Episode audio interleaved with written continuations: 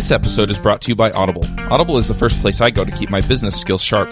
They offer over one hundred fifty thousand books on business, finance, planning, and much more. They also have a great selection of fiction that keeps me entertained when I'm just not up for some serious content. I love it because I can buy a book, download it to my iPhone, and listen while running errands or at the gym. Get your free trial at freelancer show dot com slash audible. This episode is brought to you by Code School. Code School offers interactive online courses in Ruby, JavaScript, H T M L, C S S, and iOS. Their courses are fun and interesting and include exercises for the student. To level up your development skills, go to freelancer show dot com slash code school. This episode is brought to you by ProXPN. If you're out and about on public Wi-Fi, you never know who might be listening. With ProXPN, you no longer have to worry. ProXPN is a V P N solution which sends all of your traffic over a secure connection to one of their servers around the world. To sign up, go to pro x p n dot com and use the promo code T M T C S, short for Teach Me to Code Screencasts, to get ten percent off for life. Hey everybody, and welcome to episode one forty-nine of The Freelancer Show. This week on our panel we have Eric Davis. Hello. Reuven Lerner. Hi everyone. We also have a new panelist, and that is Jonathan Stark. Hello everybody. I'm Charles Max Wood from dev chat dot t v, and I just have one quick announcement. A week, about a week from when we record this, uh, so when you're listening to it, I'm putting up a Kickstarter campaign. Uh, the idea behind it is to support the shows and to provide value. It's going to be a video series on Ruby on Rails. Um, so if that's not your thing, then you know you can go and support the Kickstarter campaign to support the shows or to get some of the goodies that are there. Otherwise, if you are interested in Ruby on Rails, and this is a good way to get some training material going, you can find it at dev chat dot t v slash Kickstarter. And yeah, all of that will be working by the time you get this episode, so go check it out. This week we're going to be talking about turning down profitable work and some of the reasons why you might do that kind of thing. I know we had some things that we discussed before the show. Do one of you guys want to talk about some instances when you've done such a thing? I most recently did this when we were pregnant with our second, and it was just purely a lifestyle choice, where uh, I had a great long-term client, but they required a lot of travel. And, you know, for that first year, it just wasn't going to work. And it was just a, a purely a lifestyle choice. So I parted ways with them nicely. Maybe at some point we'll ramp back up. But that was definitely my most recent one. So it, it seems like it, it'd be kind of a hard thing, right? Because, you know, you're bringing in money, you're paying bills and stuff like that. Yeah, straight up lifestyle choice. And it's a pay cut for sure. It was a great client. I had him on a monthly retainer that was pretty nice. But the travel really, it does get old and it's difficult. So I basically for twenty fourteen, I, I don't think I did any travel at all. But this year I'm ramping back up. Other times there were clients that you have kind of run their course. Most of my work is like long-term retainers type, type stuff. And after a while, the returns are just diminishing. Even though they're continuing to pay you the same thing, it gets really worn out, and it starts to feel really um, like a squeezed out lemon. You're just trying to get a little more juice out of it, and it just doesn't seem fair, really. So they start to treat you almost like an internal employee. So I've I've killed off a couple of those in the past. So what? So like you had a monthly retainer with with a client, and they were paying you to do, I mean, the way you've described it is phone calls and meetings, uh, and you basically said to them, look, guys, I, I just don't think I'm really providing you with value. Let's stop. Basically, yeah. Or actually, it, it comes up in different ways. Like sometimes we'll get to that point, and then I think maybe they subconsciously are thinking the same thing, or they're feeling the same thing, and things get a little snippier, um, communication-wise. Yeah. Right. And and then something will come up where it's just like, oh, this might be a good time for us to part ways. I can think of an example where I was doing a long-term retainer for two different clients at the same time, and the newer one, it's kind of a long story, but it, a, a project came up with one of them that was way too similar to the other one. And so I felt like there'd be a perceived conflict of interest. And I was already past the point of really feeling like I was delivering tons of value to the second one. So I was like, ah, let's just, we should probably, I don't want to be involved with this. I don't want it to look like I'm sharing information across the two clients. So maybe let's just call it a day. Mm-hmm. I'm curious, how did you like spin it down then? Like, was it just, okay, we're, we're done, or was there cooling off period? That one was, yeah, that one was cold turkey. It was like, it was like literally January twentieth. I was literally getting ready. I was like preparing their invoice for the February invoice. And this uh, potential conflict of interest came into my email box, and I was just like, not doing this. So I just emailed him. I said, hey, I was just about to send you an invoice, but I got this email. How about I not send it? And that's that. Interesting. It wasn't like a dev project, so it's not like I was leaving them in a lurch. It was just, um, you know, they no longer had permission to call me, basically. That makes sense. One thing that I'm running into at this point is that I have more work than I can actually do. And I'm trying to hire people and kind of backfill that. But, you know, at what point do you turn work down if it's work that you want to take, but it's, you know, it's work that you don't necessarily have the bandwidth or whatever to pick up? Does that make sense? So you would turn it yeah. down because you don't you don't have time? Look, I, I I mean, I've been running into that a lot with my training. So, I mean, I, as I mentioned to you guys before the show, like, I mean, I've been mentioning this for a while, that I've been planning to leave the training company that I've been working through and, and do it more on my own. And part of the motivation is I now have between two and three weeks scheduled. I think it's October at this point through them. And so it's getting to the ridiculous point where they say, oh, please, like, you must have a day in March when you can give us. And I'm like, no, like, I'm totally full up. And then just today I got email from a private client where they said, so can you give us a, a week of training in March? You know, I just had to laugh and say, well, no, but how about April? So, like, I've basically run out of time to offer. Um, and it's not exactly the same as development stuff, but it's, you know, it's pretty similar. Mm-hmm. And look, so one solution I've had for at least the development stuff is I have an employee. And so he deals with a lot of the day-to-day development, which I could do, but I just don't have time for. And the other thing is then I, I've started to prioritize. And I say, well, you know, I'd rather work for X than for Y. And in this case, it's I'd rather work for my own projects and my own training than through this other company.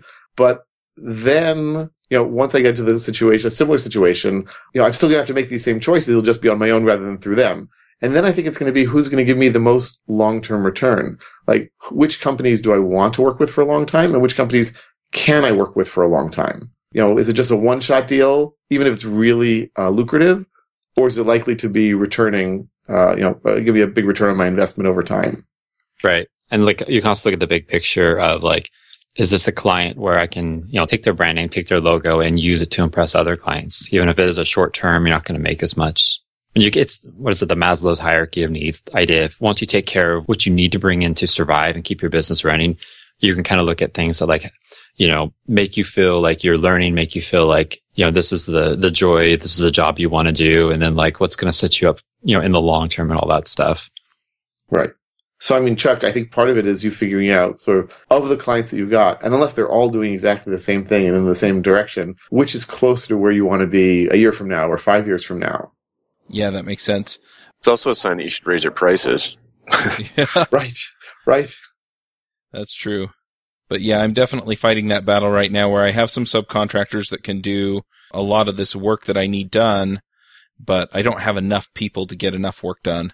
And so, yeah, so I'm trying to figure out what to say no to in order to, because I don't want to, I don't want to take a job and then have to blow it. Oh, sorry. We didn't have enough time to do your work. Yeah, right, absolutely. That's, that's, that's the worst. On it might be just, you can't take it. I've had that happen a couple of times where just, there's no way I can make it work. I don't ever want to hire people for, like, contract development, but, you know, even if you do, if you can't find, you know, people you can hire, you can't find where you can do it. And it might just be best just to pass on it. I mean, there's always going to be another thing coming down the pipeline later. And who knows, maybe, you know, it wasn't right for you to take this project. You know, it might have looked really that great on paper, but if by taking it, you might have missed out on another opportunity coming up that would have been even better. And so instead of straining yourself, kind of going, you know, into overtime mode, you know, for the next month, two months, six months, longer, maybe it's better just to kind of pass on it and just, you know, keep your eyes out for the next thing. Yeah. Yeah, there's that other thing, though, where you've got that, as a business owner, you've got that ingrained desire to make hay while the sun shines. And when I was doing development work, it was very streaky. Like, it was seasonal, where, you know, the end of the fiscal year would get super busy, like, but around the holidays, it was completely dead. You know, so you'd have these seasons where it was just like you'd get a ton of leads, and there was, like, more work than you could do, and you kind of wanted to do it because you knew that, like, the next, you know, maybe three months away, it was going to be pretty slow. So it's, it is difficult. You don't want to have to give yourself cash flow problems, basically. Yeah. And I just came off of a dry spell, you know, and so I kind of took a bunch of contracts because I was, I was in that position where it's like, okay, well, I have time for it. Okay. I have time for this other one. And then I had a big one come in that requires a lot of time. And so that's that's the point I'm at now, where I'm trying to get the little ones out of the way so I can focus on the big one, and I haven't had the time to juggle it all. And then I have somebody else offering me another fairly large contract, and so I'm trying to decide if I should turn it down or if I should try and find more people. It's not always an obvious decision. Yeah. And I mean, I mean, I, I really like the fact that I have an employee that I can give stuff to. At the same time, he and I have a great relationship where I can just sort of say to him, go work on this. And he's super independent and super like communicative with clients. So I don't need to micromanage him. On the contrary, I'm probably doing just the opposite. But whether it's training, whether it's development, you know, you can also sometimes feel it out and say, figure out how urgent is it? Mm-hmm. Like you can sometimes say to people, well, I'd love to work with you, but I'm only available, you know, in another month or in another two months. Um, is that okay? And I've sometimes found they, they are okay with that, much to my surprise. Yeah, there's one lead I'm following up with that it looks like it's going to be a good one, but I mean, I think it's pushed in six or eight months, you know, since I first talked to them and started talking about stuff. And at the beginning, they're like, this is urgent. We have to get this done in the next few weeks. And, you know, looking back, it's eight months now and they haven't even started development. So asking them, trying to find out their deadlines is important, but they might not even be realistic about it. And, you know, you might be able to like, yeah, take on this other project, but it might not actually get underway until your other ones are done. Right. And that's, that's just, it's hard to schedule that because there's so many, so many variables up in the air. I've that, had that happen many times as well, where their they, their hair's on fire, and then you're like, okay, let's go. They send a check, and it's like, and then you never hear from them. yeah, I've had that's a few of those. Kind to have. um, in my experience, those are almost always the worst ones because they give you the check, they you know they pay every invoice you send them, and then they come back at the end of it and they go, "This isn't what we wanted," or "We didn't get enough for our money," or you know mm-hmm. whatever. And since they haven't been communicating, and you know whether you've been trying or not, inevitably, almost every time that I've done that, and uh, they've disappeared on me, they've come back and been unhappy with what I wound up giving them. Yeah, I, that's where the value pricing thing comes in for me, because yep. they don't. That never really happens with me. Like, client can go dark, and it doesn't change my cash flow, and it doesn't change their the price they pay. So, you know, if I've done my job right during the proposal phase, or leading up to the proposal phase, I don't have that problem. When I bill by the hour, absolutely had that problem. Yep. So are there other reasons why you've turned down paying work? Uh, I've turned it down when it was probably two reasons. One, if it was just like not the kind of work that I wanted to put on my website as somebody I worked for. Like when the uh, iPhone first came out, they didn't allow any, let's say, adult applications in the App Store. And since I was well known for doing web-based mobile applications, I got a fair number of requests from the adult industry to do those kinds of projects, which I'm totally one hundred percent fine with, but I just couldn't see myself putting them in like my client portfolio. Like I'm not that emotionally stable, I guess, or whatever. I didn't really want to continue to attract that kind of client, even though it, it probably is a huge industry that you can make a ton of money at, but I just didn't want to put them in my portfolio. So then I was like, nah, I'm gonna not going to take this on. Like, I'm totally cool with what you're doing, but I just, I don't want my business to go in that direction.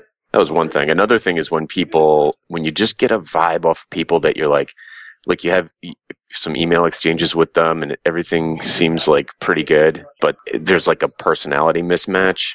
Again, with the value pricing, you, you can get killed by a client who's a nickel and dimer, you know, somebody who wants to...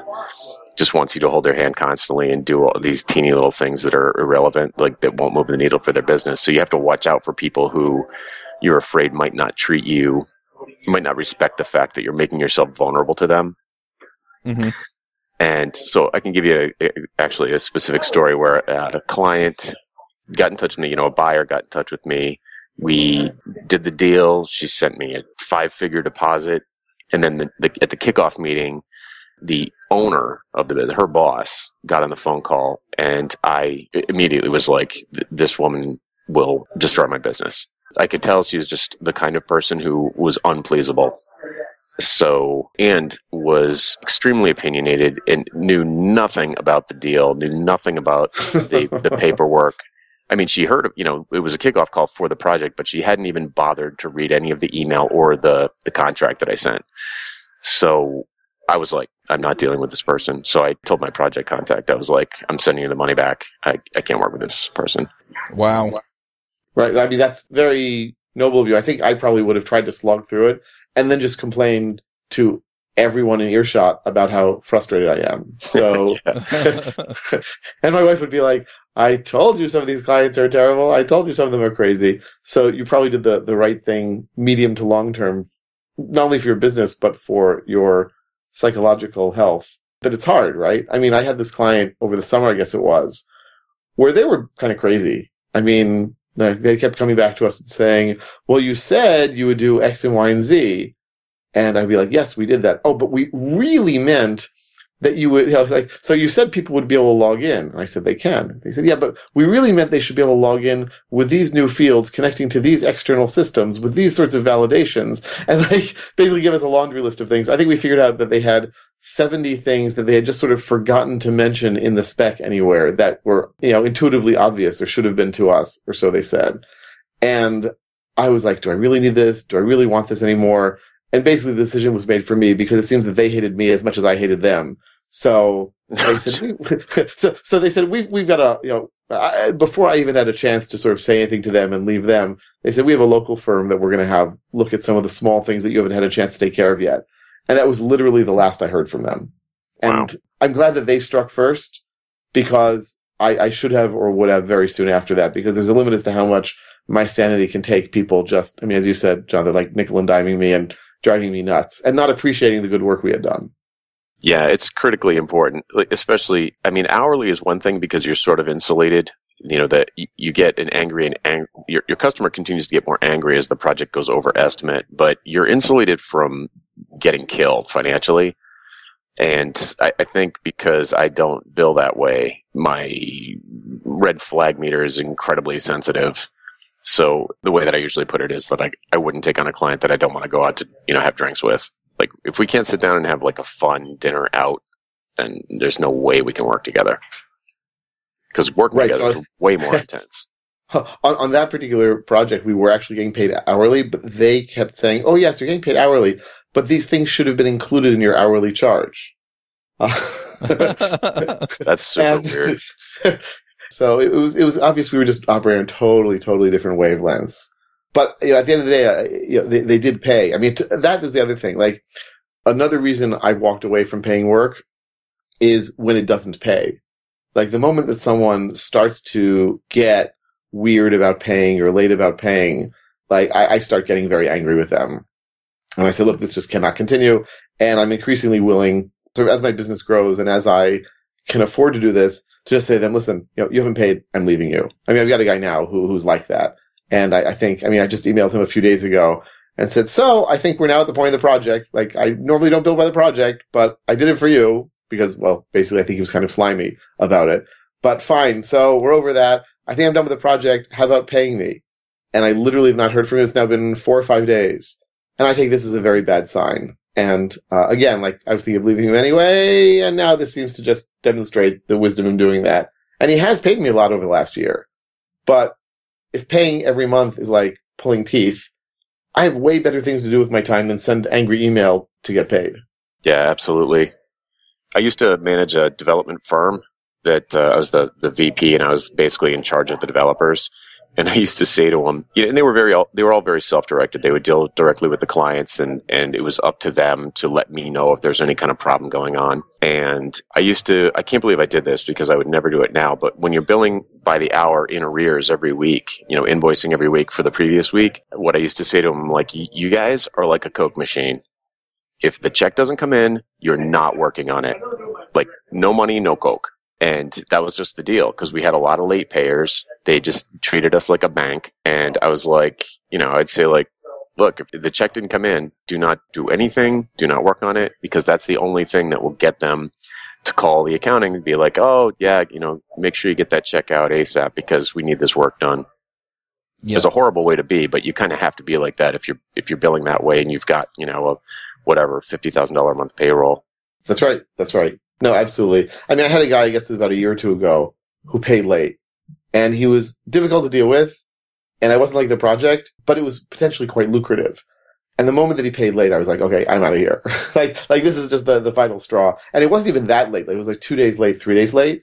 But again, I'm getting too old for this, like to call people and S M S them and email them, like, where's the payment, where's the payment? I, I really have better things to do with my time.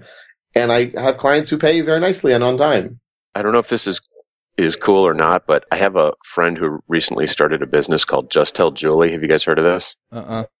You it, you might have mentioned yeah. it, or I might have read about it or heard it in a podcast or something. Yeah, she just launched, and, and it, it's hilarious. It's, she's just this person, Julie, who if you have late payers, you just go on her site and she'll take care of it. She's kind of like a, it's kind of like collections, but she calls up as if she's your employee basically and says, "Hey, um, I, uh, I'm calling for Reuven and I noticed that your invoice is late. Do you want to take care of that right now over the phone?"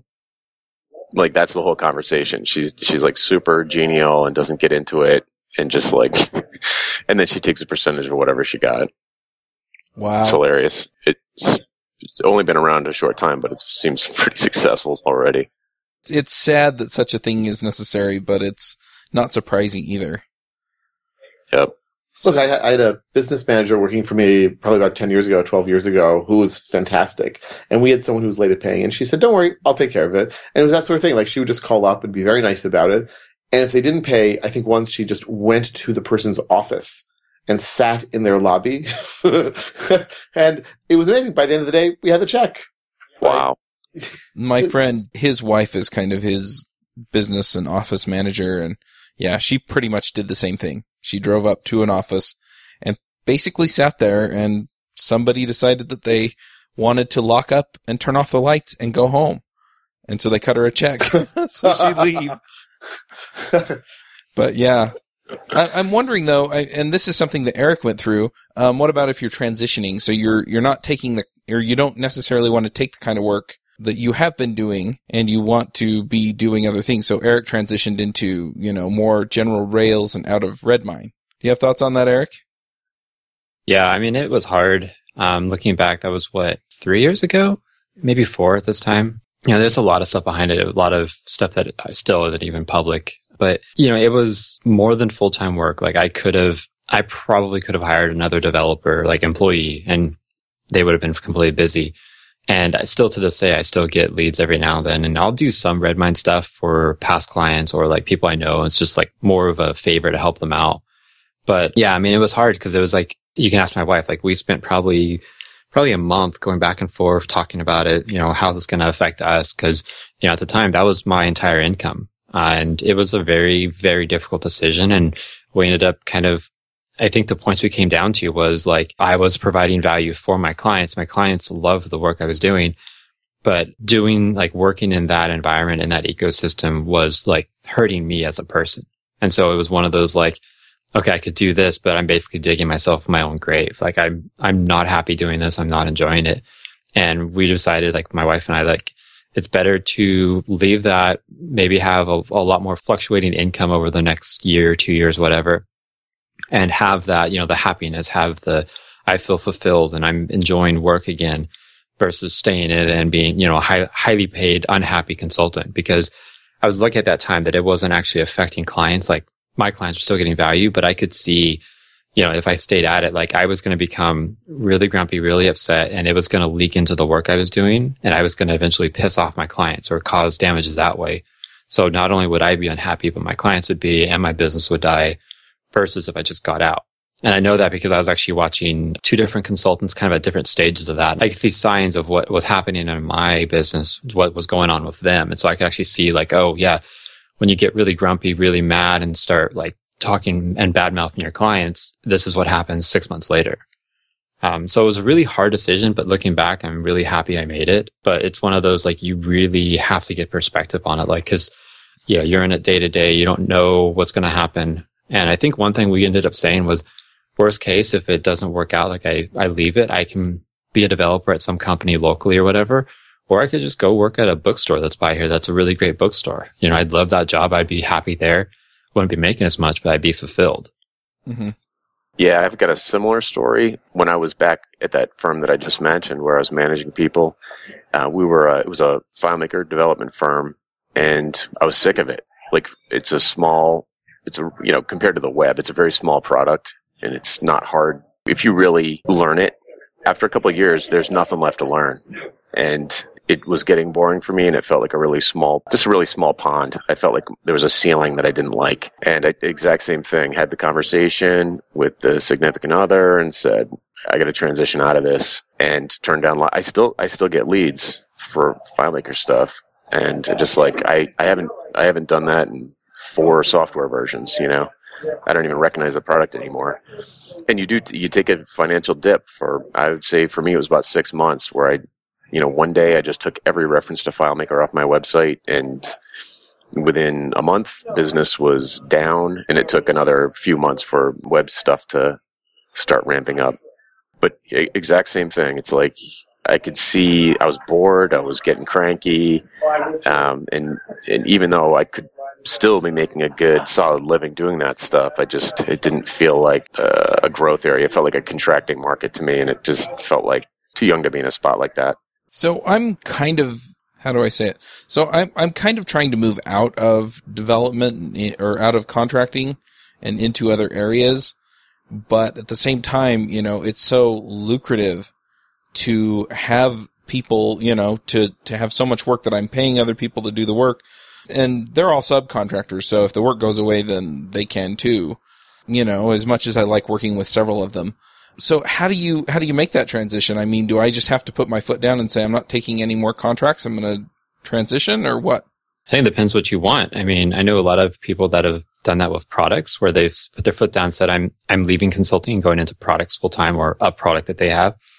And for some people, it's worked. For other people, six months later, they say, yeah, I'm coming back to consulting. I don't. I mean, it, you can make it work like that. You can be very hard line in the sand. The most successful ones I've seen have been very soft about it. Like if they stop doing consulting, they do it by just not taking new clients, like either cranking their rates up to a really high amount or just saying they don't have availability until next December or something, like, you know, some really far out number. And that way they, you know, they can kind of go back if they need to go into consulting. Like they can say, hey, I actually, you know, internally they need the money, but externally they can say, hey, I have some openings in summer. Um, and you could do that. I mean, or you can just kind of do a little bit of each. Like it's harder, but you can kind of say like, I want to work on, you know, this passion business I have, but I still need to pay the bills. I still want to do consulting. You know, it might even be like you want to keep consulting for the rest of your life, like just kind of transition the actual consulting you're doing. Maybe you're not doing development. Maybe it's more actually like consulting advice, or maybe you just want to like manage a team of contractors, whether it's your contractors or someone else's. Um, I don't think there's really like one size fits all. I think it's what you want to do and what's your kind of your end goal and whatever five or ten years is going to be. Right. Like, I mean, I, I don't see myself ever moving one hundred percent out of development or one hundred percent out of consulting, but it's clear to me that my real passion is in the training and in trying to, you know, move some of the products that I've been working on and then developing new products. So, I mean, I've told people straight out, and I guess this is a form of sort of leaving potentially lucrative business. People call me and they say, can you do some development? And I say, well, I do it together with my employee, and I sort of manage him and do the harder stuff or more casual stuff, but day-to-day work is done by him.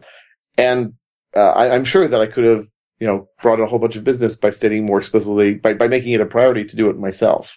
But I think so far it served me pretty well doing that.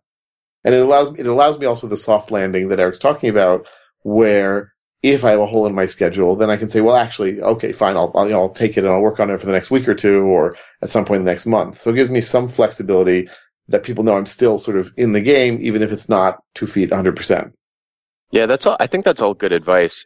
For me personally, I can't do the I can't do the one foot in both worlds thing very well, and I, I need to be a little bit more cold turkey about it, which, you know, may or may not be, you know, Chuck, may or may not be a fit for you, but. Um, For me, that I just I can't. I'm like it's like a light switch with me. It's like I got to do one or the other.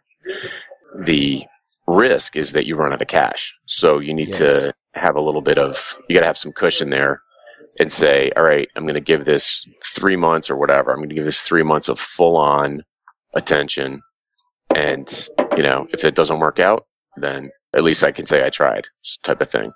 But every time I've done it, and I've done it a couple of times, it's worked out.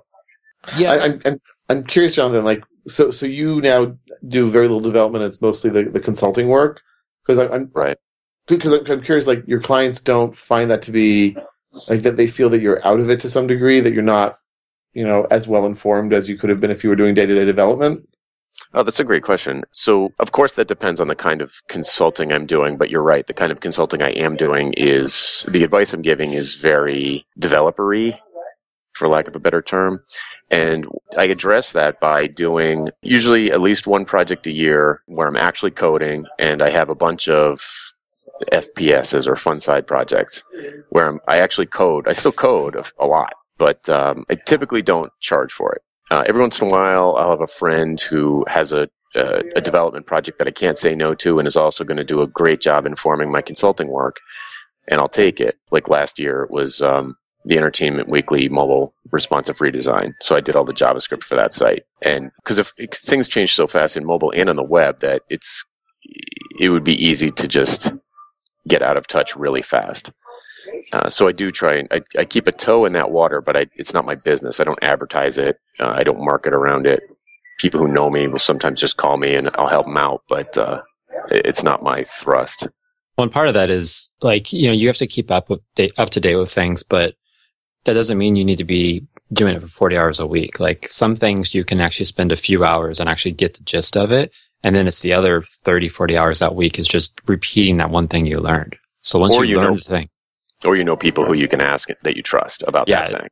Yeah, you you know how to ask or what resources to use. So, I mean, you know, staying updated is important, but there's also an aspect, like, what is it? Uh, diminishing returns to it. Yeah, I totally agree with that. Gotcha. The issue is, is that I'm a lot more like Jonathan, where it's really hard for me to split my focus. I'm really bad at it, and I really hate doing it. It just makes me crazy. And so, you know, taking the contracts now to kind of build that buffer, which is kind of what I feel like I have to do so that I can just go focus on it full time, is frustrating because I see that it's, you know, it's three months or so down the road, three to six months down the road that, that I'll be able to actually go full time focusing on this. So I've been trying to find other ways to shortcut it. I mean, maybe it's perspective. I mean, yeah. You got to look at, like, look at other jobs, other careers. I mean, there's some people that put in twenty years of work, like say they're doing science research or something. They put in twenty years of work before they're actually able to do what they really want to do with it. You know, they, you know, quote, pay their dues. So, I mean, maybe that's like, you know, yeah, you would want to do your side project stuff right now, but, you know, you can't. And so, waiting three months and doing everything you can to make it so that those three months is actually going to, you're going to hit that. That might be just, it's just part like the cost of doing business. You just kind of have to suck it up and deal with it, because really being able to change your business massively in even like a twelve month time span, like that's not unique, but that's really like kind of a unique thing with web and a lot of that industry is that it, it can move that fast. You can, you know, for lack of a better term, you could pivot quickly. And, you know, a lot of other industries don't have that opportunity. Yeah, I, again, I totally agree with Eric. When I, the first couple of pivots that I did, I did sort of stepwise, where I went from FileMaker to FileMaker Web, and then straight web, and then to mobile web. So it was sort of like a lot of my, I could sell my new services to existing clients. I didn't go from like web to basket weaving or something. Right. You know, there's enough of a relationship there that um, that even a lot of my old blog content and that sort of stuff still, it, it was like a, it dovetailed nicely instead of just being this hard break. Yeah, makes sense. One thing that you have to really watch for, if you're projected, like, you know, in your case, Chuck, like you said, in three months you'll have enough of a buffer built up. One thing, and this kind of bit me a few times whenever I tried to, you know, flip the switch back and forth, was that wasn't enough. Like once I actually got into it and noticed like, oh, I actually should have built up, let's say six months or twelve months. I should have built up more than what I had. And looking back, that caused me to jump back earlier than I wanted to, and actually made it so like, you know, my first few jumps into products weren't actually as successful because I had that, you know, that limiter or whatever. Um, so it might be worth it just to kind of like, you have something that's working now, stay with it a little longer than what you think, have a little bit of that extra cushion, whether it's financial, time, experience, whatever, and then flip it. Like once you, once you know it's all good. And the other thing is you might be able to get your consulting business where it's kind of pretty systematized. And so even if you turn it off, you can actually, when you, if you have to come back, you can turn it back on and you have all these processes, you have connections you can draw on right away. So coming back into it, if you have to fall back, is actually a lot easier. Mm-hmm. I'll buy that. And that, and that makes sense too. And the other thing is, is so something that I've been thinking about for a long time is I, I want to move into products, uh, and I like doing products for programmers, but I also want to do products for podcasters. So I could do a lot of the prep work now, just talking about what I'm doing in podcasting to kind of build an audience, build, you know, some social proof, and then turn around and actually pull the trigger. Yeah, those are like a lot of the long-term things that takes a while to kind of get growing that you could start now. Like they won't take a lot of time, and then, you know, you go full force in it. I mean, newsletters, community stuff, like that sort of thing. Yep. It takes a bit to get started, but once it's started, it can kind of feed on itself. Yeah, I have a I have a, a couple of people that I'm mentoring, and one of them is actually, he's like, well, I have this day job in Silicon Valley. He's like, I know I don't like it, but it pays the bills. And he's working with me to build up, it's sort of a side hustle for him where he's like working full time at a startup, and he's got, but he, he knows he doesn't want to do it. And so we're working on, there's a lot of stuff that is good to have done in advance. So when he quits, he's going to have like six months of work behind him that's just like, boom, like ready to go that day, instead of like if he just freaked out one day and quit and then was like, okay, what do I do now? And then he called me, and we started working on this stuff. It would be six months before he made a dollar. Mm-hmm. So there probably is a bunch of stuff that you can kind of like put in the hopper that's right. like ready to rock. So then when you do flip the switch, you're like, you've got a, a, a huge queue of stuff that's set to go. Right. Yeah. You that, know, whatever it is, drip campaigns or, or videos or, you know, products or whatever. Yeah. And that's kind of the direction I'm going. But, you know, I'm trying to also short circuit it with some of these other things. So, um, I've got the conferences, you know, I, I just announced people can get, uh, early bird information and access to the Ruby Remote Conf that I'm putting on because the JavaScript one was a success and things like that. And so those may bring in enough to kind of short or jumpstart that so that instead of three months, you know, it's, it's a month. So things like that. So I'm, I'm definitely looking at some of the options there, but. It's it's just interesting, you know, to try and figure out, okay, at what point do I start telling people no? But I don't want the show to be all about me, and I and I I'm not saying it was, but I kind of monopolized the last fifteen minutes. I don't think you monopolized. I think you had some questions and stuff that like I think a lot of other people have. I mean, I've had similar ones. Just, you know, numbers change, circumstances have changed. So yeah, and the other the other dilemma that I'm facing that isn't really super relevant to what we've talked about is that. You know, so the consulting contracting is picking up. I am, I have been able to hire people thus far. So do I give up on that completely, or do I try and find somebody else to kind of take more off my plate there and then just keep it as another source of revenue? But I worry that I won't be able to focus as well. So that, right. I mean, the, I'm sure you realize this already just because you've already had people working for you and everything, but management takes time. Yes. Even in like my, you know, my cushy world where my employee is great and he's very self-directed, like I still need to actually spend some time with him, talking to him, managing the project and so forth.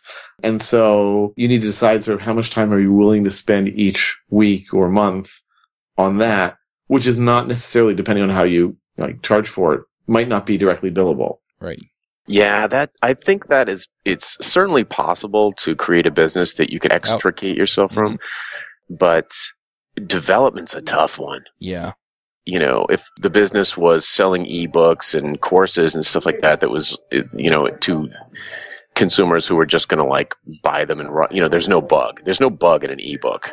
The thing with kind of trying to run a development firm from a beach somewhere, in my experience, I, I know a bunch of people who have attempted to do it. And what happens is a project ends up blowing up, and then all of a sudden, the only thing that you're doing for work is dealing with blown up projects, which is the worst.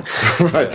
So that would scare me. I would love to be able to do that. I could, but to Reuven's point, like you got to manage it, or, you know, this is software development is like a, a thing unto itself. Anyway, so I don't know. That would make me nervous. I, I, I wish I could do that. If I thought I could do it, I would actually do that and have that as a side income, but I, I can't imagine doing that on the side. Yeah. I hear that. All right. Any other direction we should go with this before we do picks? One last note, depending on what you're actually turning down work-wise, you might be able to come back to it. Um, yeah. There was some work I turned down for a couple of leads just saying I don't have, I don't have the availability, or I'm not doing that work anymore. And I came back to them six months, I think maybe a year later in another case, and said, hey, I'm doing it now. Are you still interested? And some of them actually took me up on it. So it's, you're not actually like slamming the door in people's face unless you are being really mean about it, but you know, you sometimes can reopen those doors and kind of pick up where you left off, or kind of pick up some parts of it. So it's not a, don't think of it as like an ultimatum type thing. Think of it as just a not right now type thing. Yeah. Plus one. Definitely. Yeah, absolutely. And and I mean, I've, I've also had people do the opposite with me, where I've said I'm not available, and they say, okay, well, we'll, you know, we'll just have to go with someone else. And then six months later, they call me and say, you know, we really didn't find someone else. Are you available now? Mm-hmm. All right. Well, let's do some picks. Reuven, do you want to start us with picks? Sure. I got a pick for this week. I, I'm not sure how many of uh, people out there uh, use this already, and I think I might have picked it once in the past, in the far distant past. But I had some hard drive problems a few years ago, and I thought I was all set because I used Time Machine to back up. And a friend of mine who actually knows a ton about Macs, right, like Eric in the chat now, he was like, oh, Reuven, that's so cute that you thought you were, you know, all set. And I did actually restore my, sh- my machine from Time Machine. Um, fortunately, thanks to some miracle, it did not take until I have grandchildren for that to happen. It was just so incredibly horribly slow. And so this friend of mine said, listen, what you really need to do is not only back up with Time Machine, which is nice for individual files, but you really want to have a clone of your disk uh, every night. And so I went out and I got, you know, an external disk, and I got Carbon Copy Cloner, and every night, actually I have two disks doing it now, one slightly older than the other. And so at like three and four in the morning every day, I get a full clone done. And uh in the past, I found Carbon Copy Cloner to be helpful, useful, and good, but with a mediocre to bad interface. And they just came out with an upgrade in the last week or two. And I must say the interface is so much easier and nicer. And and for like the hardcore hackers out there, it is true that Carbon Copy Cloner is basically a fancy G U I on top of rsync. Yes, I recognize this, but it's nice to have this combination rsync and cron job with fancy buttons and windows that I can click on and see what's going on, where it gives me error messages that I can quickly interpret and I have to look up in a man page. So um anyway, I, I definitely uh not only recommend backing up, and not only recommend backing up in this way, but Carbon Copy Cloner. I'm sure there are other uh, products out there, but I've been quite happy with it. Very nice. Jonathan, do you have some picks for us? Um, I've got one for you. It's a gadget pick. Uh, I am a big mobile phone guy, of course. I carry a couple phones with me all the time, and I was recently inspired by a, what do you call it? It's like a, it's like a portable charger, external battery pack type of thing, uh-huh. called the, are you ready for this name? The Vivis Knight V three thirteen thousand milliamp hour dual U S B portable charger external battery pack with unique leather visual design for iPhone six, six Plus, five S, five C, F, blah, blah, blah, blah, blah, every phone in the world. And, and that's the short name. That is, it's literally, it's li- the name is a paragraph, a six line paragraph. But the thing is great. It is unbelievable. You ch- it charges up really fast. It holds a charge for weeks and weeks and weeks, even when you're using it to charge your phones. And it has a built-in micro U S B cord, so you don't have to remember that too. And it sort of tucks away into the back of the case. And it's a, the only thing about it is that it's, of course, a little bit heavy. It's probably the weight of a full-size iPad, and it's like a, you know, it's it's a small thing, but it's very dense. It's in my bag every day, though. So I, I keep it in there, and whenever the phone dies, you just stick it in there, and it works great. You can even keep it in your coat pocket, keep your phone charging in there if you want. The battery quality is just unbelievable, though. Charges quick and lasts forever. So that'd be my one pick for this week. All right, Eric, do you have some picks for us? Yeah, so I actually got this from another person. It's a candy called Gin Gins.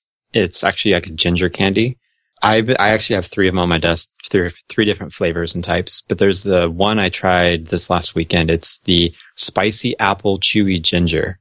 And I like ginger. I know some people don't, but this is actually like, it's very apple flavored. Not only like does it help, like, if, you know, your stomach's not feeling good, but they actually work really good on a run because it's basically it's sugar and ginger. And so it actually works as a good alternative to like having like, you know, gelled or like really dense running, you know, processed food type thing. Um, and it's nice because actually they taste good. Like you actually want to eat them versus gels, which you just like want to get it down as fast as possible and not touch your tongue.